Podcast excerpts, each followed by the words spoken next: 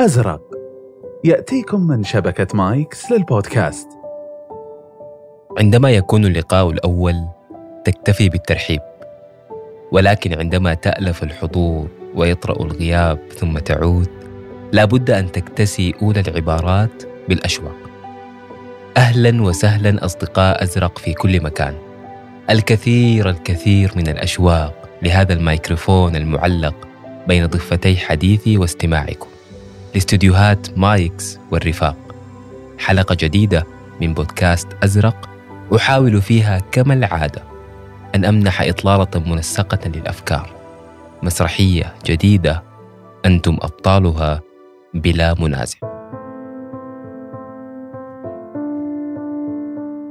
أنا محمد عبد الرحمن أستغل ازدحام الناس وتشابه ملامحي مع الكثيرين للتردد على الأماكن باستمرار دون أن يلحظني أحد.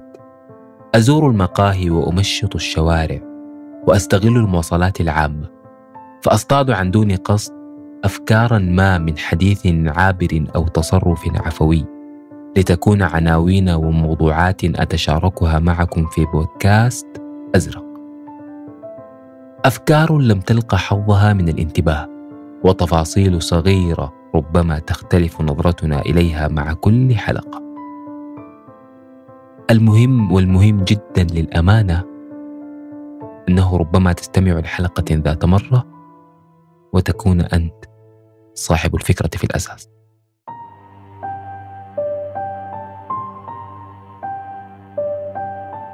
ربما في ذلك الصباح الهادئ الخالي من الهواجس والتفكير أو المليء بها طالعت نيام غيني وجهها في المرآة. تأملت ملامحها فقدح السؤال في عقلها. كم من البشر يعرفون شخصا جميلا مثلي؟ أو هل من شخص مثلي يحتمل هذه الحياة؟ ربما جنح تفكيرها في التشابه إلى الملامح والوجوه فبدأت مشروعها التوائم الغرباء كمنشور على فيسبوك ليغدو بعدها موقعا إلكترونيا يبحث فيه أكثر من خمسة وسبعين ألفا من المستخدمين عن أشباههم ولكن في اعتقادي أن أسطورة أشباهك الأربعون لا تتعلق بالملامح وتقسيمات الوجوه بل هي شيء أعمق لا يمت إلى طول الأنف أو تقويسة الحاجب أو تربيعة الوجه ودائريته بصلة. شيء ما يجعل ذلك العابر المسرع بجوارك يتمهل يتوقف يقترب يقيم ثم ينطبع كما البصمة على أوراق الذاكرة ودفتر أحوال الأيام. شيء ينشط أقطاب المغناطيس بداخلك فيجعل البدوي المرتحل فيك يعلق ويدق خيام استقراره. شيء ما جعل الصدف اقدارا ومصير ومنح الحبر السائل العشوائي فرصة أن ينتظم ليكتب جملة لن تنساه ومنح الغريب أحقية أن يعبث بك ماضيا وحاضرا ومستقبلا. لا لشيء فقط إلا أنه وفقا للأسطورة والمثل الشعبي كان من أشباهك الأربعين.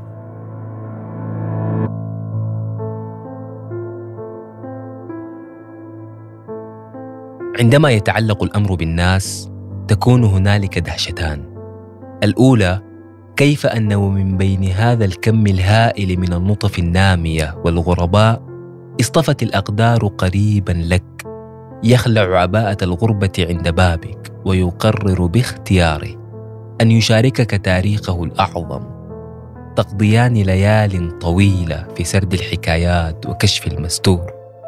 يعرض عليك تاريخه بانكساراته. وحماقاته وهزائمه وعقده التي لا زالت تعيق مسيره تتلمس قفل أسرار أثناء تجولك فيقف مسالما متنازلا عن شراسته المعهودة عند الاقتراب من تلك المساحات. بمعنى الكلمة يفتح نفسه كتابا أمامك. تقرأ ما كان فيفتح صفحات جديدة بيضاء لتكتب فيها ما سيكون. اللحظة التي ترى فيها أن الحياة أسهل ما يمكن. فللمرة الأولى هناك من يكتفي برؤوس الأقلام لفهمك. للمرة الأولى هناك من يضحك على نكاتك بصوت صادق. تلمع عيناه أمام حكاياتك وتشتري منه الوهم دون ارتياب. فتصدق أنك المغني بعد أن غنيت له ومدحك. وتواجه الحياة بثقة أكبر. بعد أن رأى كل عيوبك ولم يتتبعها بانتقاص. تمضيان قدما في التطابق إلى أن تبلغا واحدة من أجمل المحطات. تلك التي أرى فيها فيني شيئا منك أو أرى فيك شيئا مني. عندما أعدل الساعة على معصمي بطريقتك أو أعبر عن إعجابي ودهشتي بعباراتك أو أطلب عن دون قصد وبعفوية تامة مشروبك المفضل. تغطيني الابتسامة عندما ألحظ استخدامك للإيموجي الخاص بي في محادثاتنا. وأسمع كلماتي الغريبة بنبرتك أو أرى أفكاري تشغل حيزا من فكرك. ذلك التأثر الذي لا يقاوم. ذلك الذي يأتي تحت تأثير قوة الحب. فتدرك أن الحب يغلب الطبع ويفلح في التطبع فتقول شابهيني كل يوم وامنحيني ملمحك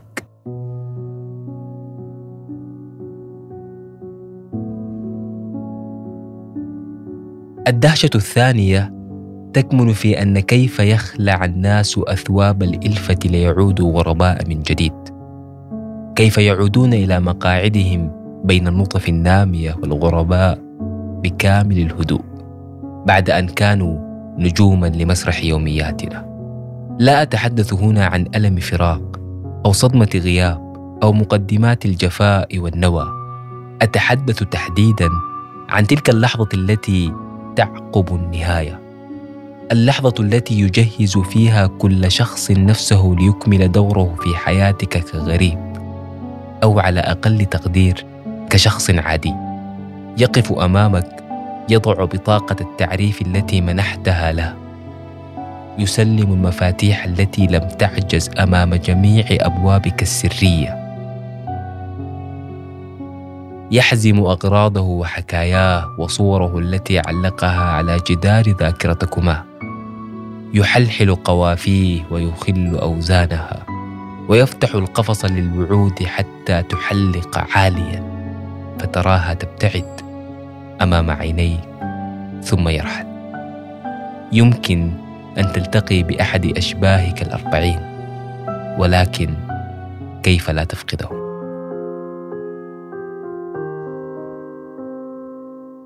أحيانا يلتقي أحدنا بواحد من أشباهه الأربعين لكنه يعلم تماما أن هذا اللقاء غير مجد.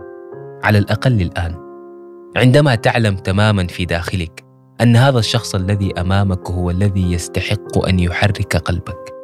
لكن ذلك لا يحدث. وعندما تدرك أن ذلك هو الضوء الذي يجب أن تتبعه ليخرجك من ظلمتك لكنك لا تفعل. تعرف وقتها ومع الأسف أنه حينما تكون الأشياء تناسب تماما فقط يخذلنا السياق. تريدك الحياة محبا بعدما نجحت في نسيان فكرة الحب. ويلوح المنال أمامك عندما خبأت كل رغبة فيك. ويناديك الترف بعد أن اخترت الزهد مسلكا. تقول حينها لنفسك ولنصيبك المتأخر من الأشياء أنت لي تماما في زمان غير هذا الزمان. أنت النسخة السعيدة مني ولتحققت وكنت أنا لو أتيت حين بحثت عنك. ذلك مكسبي لو جاء قبل أن تزدحم الأرفف بالخسارات. في الحقيقة كل المفقود لي ونصيبي في زمان مضى أو في زمان آت. لعنتي أن الأشياء اختارت الآن فحضرت ولم تجدني.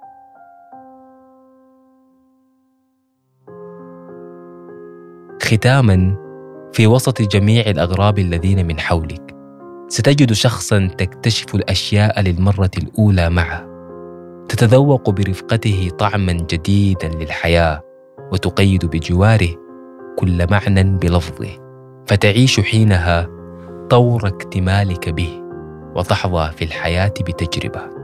هذا الشخص أسميه بالعزيز ولكن الأعز من يعيد تعريف الأشياء بالنسبة لك. بطريقة ما يصنع وجها جديدا للمعتاد. يأتيك كظن لليقين وكيقين للظن فيتجدد الميلاد وتتغير النظرة ويلوح أمل النجاة بعد أن اقترت الأمواج. أقول الآن أننا كبرنا على الاكتشاف. اكتملنا إلى حد كبير ولا نملك خيار الفرار من ذاكرتنا. فأضحى الاحتياج أن يأتي من يعيد تعريف الأشياء لنا. من يحاجج العقدة بالحلول ويجدد النهر بالمطر. انتهى شغف اكتشاف السماء بجناح ما. نريد أن نكون طائر الفينيق الذي يولد من رماده. وصلت حلقتنا إلى نهايتها. أسعد بمشاركة الحلقة مع من تظنون أنها ستروق له من الأصدقاء. كما أسعد بتقييماتكم على أبل بودكاست وجوجل بودكاست وكافة منصات الاستماع. ويسعدني كذلك أن أتلقى رسائلكم على بريدي الشخصي وعلى تويتر وفي كل مكان. إلى أن نلتقي مجددا في حلقة جديدة من بودكاست أزرق.